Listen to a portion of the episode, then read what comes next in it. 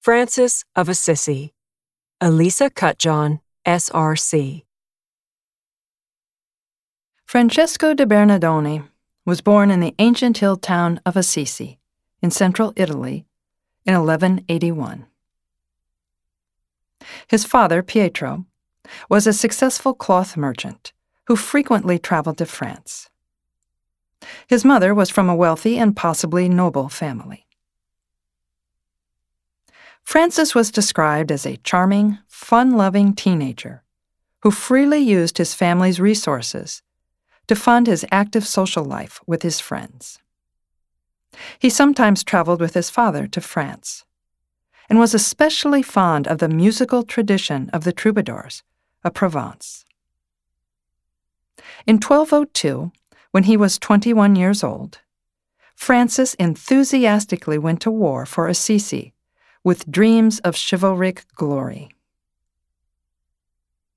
During Assisi's devastating defeat, Francis was captured and held for ransom under harsh conditions for nearly a year. His less privileged comrades who hadn't died in battle had been hunted down and killed. Upon his release, Francis fell seriously ill. The Francis who returned to Assisi was a different man. Instead of the happy go lucky youth he had been, Francis was now moody and haunted by nightmares and war related flashbacks. He gave away his clothes, begged from passers by, and practiced self mortification. He wandered the nearby forests. Eighteen months later, an old friend convinced Francis to join another military campaign. However, on the way, he had a dream that caused him to return to Assisi. Abandoning his dreams of knighthood, he sold his horse, his equipment, and his clothes. Following a pilgrimage to Rome in 1205, Francis stopped to pray before an icon of the crucified Christ in a side chapel of San Damiano, a century old run-down church outside of Assisi, begging the divine to guide him. Later, he wrote down the words to his prayer and reported his experience. Most High, most glorious God, divinity, enlighten the darkness of my heart Give me true faith, certain hope, and perfect charity. Give me perception and knowledge of you, Lord, that I might carry out your holy and just commands. Amen. Francis had a mystical vision in which the crucified Christ on the cross came to life and said to him three times, Francis, go and repair my house, which as you can see is falling into ruins. It seems that Francis interpreted this to mean that he should repair San Damiano Church, which he did. He also built a small hut next to it and lived there. Francis spent more and more time in this church and eventually became a penitent attached to the church. Still, he was not well. He became so abnormally thin and unkempt that townspeople yelled curses and threw mud at him. Francis's father, Pietro, intervened and locked him in his house. Francis escaped. In 1206, Pietro decided to take Francis to court with the claim that he was disregarding his responsibilities. Francis claimed that he was an ecclesiastical person and refused to recognize the authority of the court. So the case was sent to the local bishop. The bishop encouraged Francis to give up all claims to his family's resources. Francis had a 50% stake in his mother's rich dowry. Francis willingly complied. Then he went into a nearby room, took off the clothes his father had given him, and placed them at his father's feet. Standing nearly naked before his father, Francis stated that from then on, Our Father who art in heaven was his father, not Pietro de Bernardone. Shortly after this, Francis found himself near some people affected by leprosy. He later wrote, quote, The Lord granted me, Brother Francis, to begin doing penance this way. When I was in my sins, just to see lepers was very bitter for me. And the Lord Himself took me among them, and I showed mercy to them. And on leaving them, what seemed bitter to me had turned for me into sweetness of body and soul. And afterwards, I waited a little and left the world. End quote. This was Francis's conversion. With zeal, he dedicated his life to helping those whom no one else wanted to help. Francis's life was simple. He cared for people affected by leprosy and prayed in and repaired San Damiano Church. Two years later, two men asked to join Francis in his life of prayer and penance. Francis didn't know how to proceed, so he asked a nearby parish priest to perform a sorte sacrae, which was a common practice of lay people at this time, although considered superstitious by most educated people. The sorte sacrae involved a priest opening a Bible, lectionary, or missal three times, revealing three verses that would guide the questioner. In this case, the following three verses were revealed. From Mark 10, verses 17 to 21 Go and sell all you own, and give to the poor, and you will have a treasure in heaven. Then come follow me. From Luke 9, verses 1 to 6. Take nothing for the road no staff, no bag, no bread, no silver, not even two tunics. Whatever house you go into, stay there, and leave from there. From Matthew 16, verses 24 to 28. If anyone wishes to be my follower, deny yourself and take up the cross and follow me. Francis and the two brothers memorized these verses. These words guided Francis for the rest of his life. After meditating on these verses for a year, Francis decided to ask the Pope for approval of his way of life. Although there are conflicting reports of how he was able to achieve this, Francis was allowed to meet with Pope Innocent III, who permitted Francis to recruit brothers and instructed him to preach. While at the same time, this pope, who named himself Innocent, was fanatically exterminating other Christian groups that he considered heretical, an example being the Cathars. Francis had originally desired to spend time in nature and pray in solitude to the divine. Now, he was responsible for a group of 11 men and was expected to recruit others. In 1212, after hearing Francis preach, 18 year old Chiara, Clare Offreduccio, who was from an extremely wealthy, noble family, asked Francis to help her live according to the gospel. She became the first woman to join Francis in his work.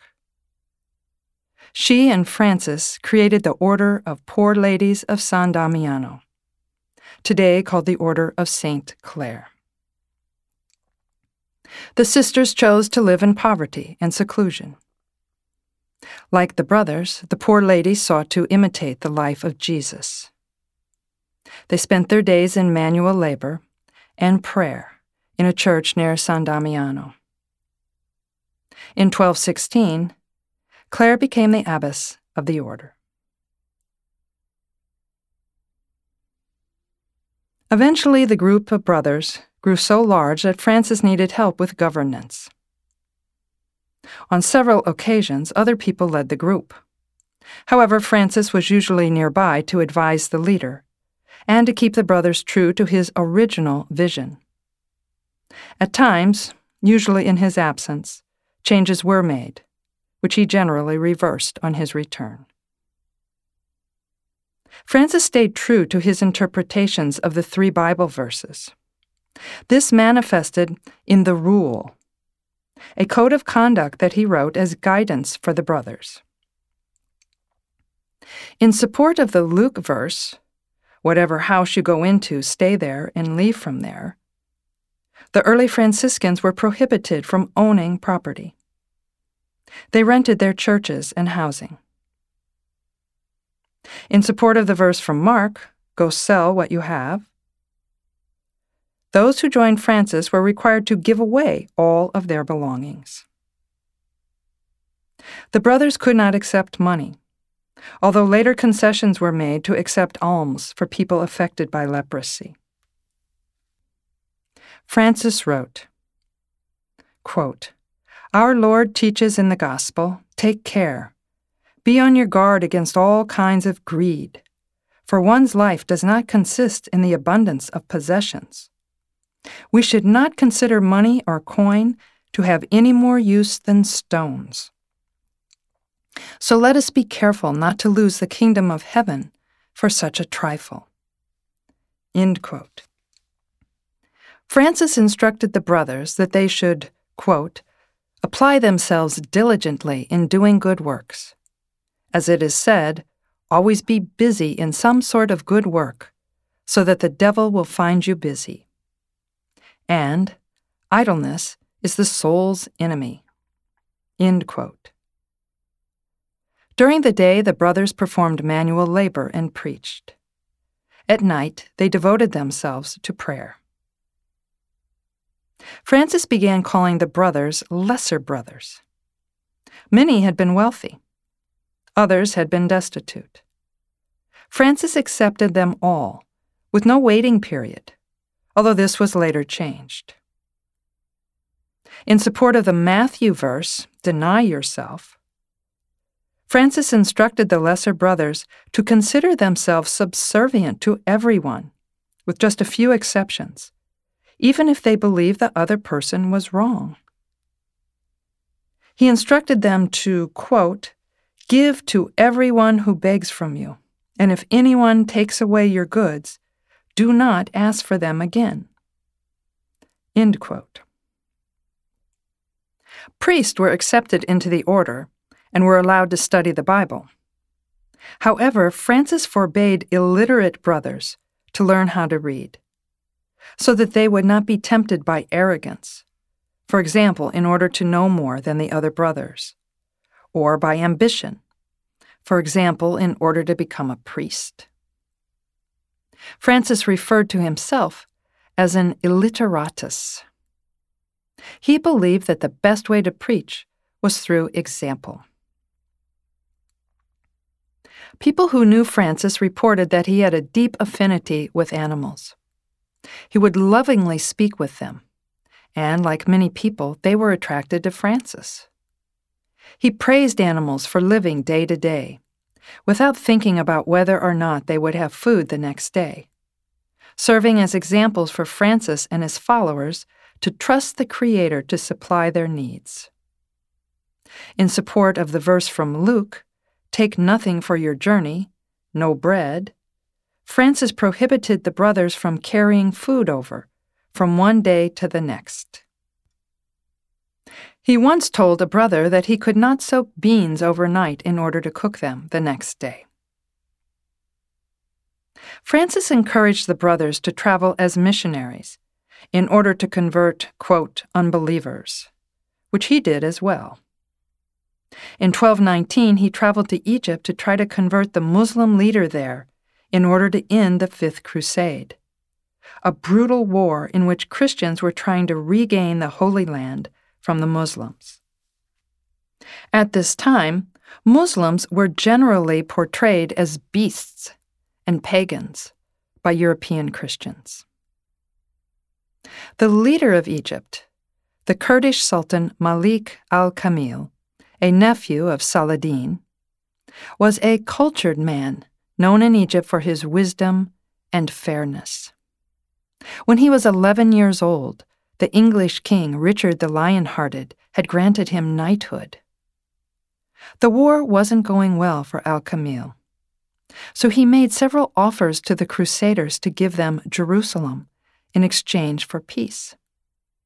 However, the Roman Catholic Church directed this crusade, and the papal legate, Cardinal Pelagius, repeatedly refused these offers. He wanted to crush the Muslims. While Al Kamil was waiting for a response to one of his offers of peace, Francis and a companion, knowing that they might be killed, walked across enemy lines into the Sultan's camp and asked to meet with Al Kamil. They were eventually allowed to do so. The Sultan asked Francis if he was there as an emissary of the Crusaders. Francis informed him that he was an ambassador of the Lord Jesus Christ and was there to save the Sultan's soul. Al Kamil generously welcomed Francis and his companion, and eventually arranged for an exchange of ideas between his teachers of Islam and Francis. Al Kamil later safely returned Francis to the Crusader camp.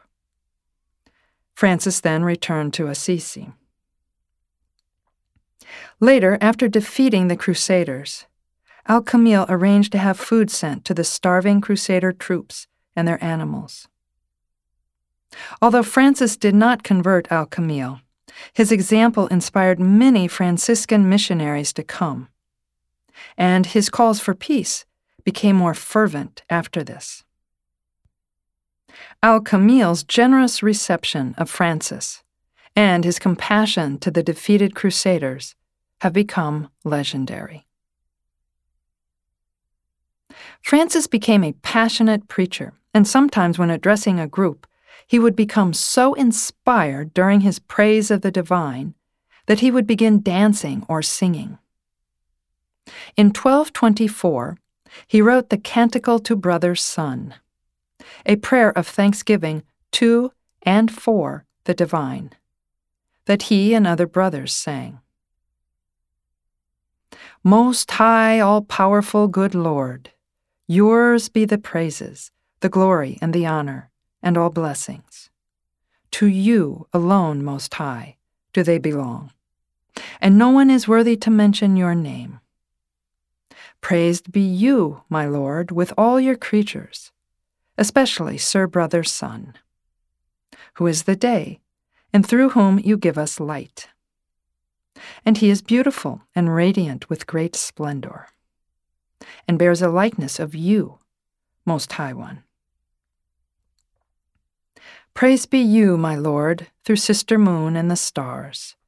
In heaven you form them clear and precious and wonderful. Praise be you, my Lord, through Brother Wind and through the air, cloudy and serene, and every kind of weather, through whom you give sustenance to all your creatures. Praise be you, my Lord, through Sister Water, who is very useful and humble, and precious and chaste. Praise be you, my Lord, through Brother Fire, through whom you light the night, and he is beautiful and playful and robust and strong. Praise be you, my Lord, through our sister, Mother Earth, who sustains and governs us, and produces fruit with colored flowers and herbs. Praise and bless my Lord, and give him thanks and serve him with great humility. Towards the end of Francis's life, he suffered horrible pain from various illnesses. While in retreat, trying to recuperate, he was informed about a feud between the chief magistrate of Assisi, Don Oportulo, and Bishop Guido of Assisi. This eventually escalated to the point that Don Oportulo made it a crime to make any agreements with the bishop, and the bishop excommunicated Don Oportulo. Francis was deeply saddened that no one had intervened to try to make peace. He had already written the Canticle to Brother Sun and added the following stanza to the end of that song, to be sung to the parties involved in this feud. He sent a brother who, on Francis's behalf, instructed Don Oportulo and the bishop to meet outside the bishop's palace, and sent two brothers to sing the revised canticle, ending with these words Praise be you, O my Lord, for all who show forgiveness, and pardon one another for your sake, and who endure weakness and tribulation. Blessed are they who peaceably endure. For you, Most High, shall give them a crown. Don Oportulo was so moved that he fell to the bishop's feet begging for forgiveness and withdrew all of his orders. The bishop had no choice but to ask for forgiveness in return, thus ending this altercation.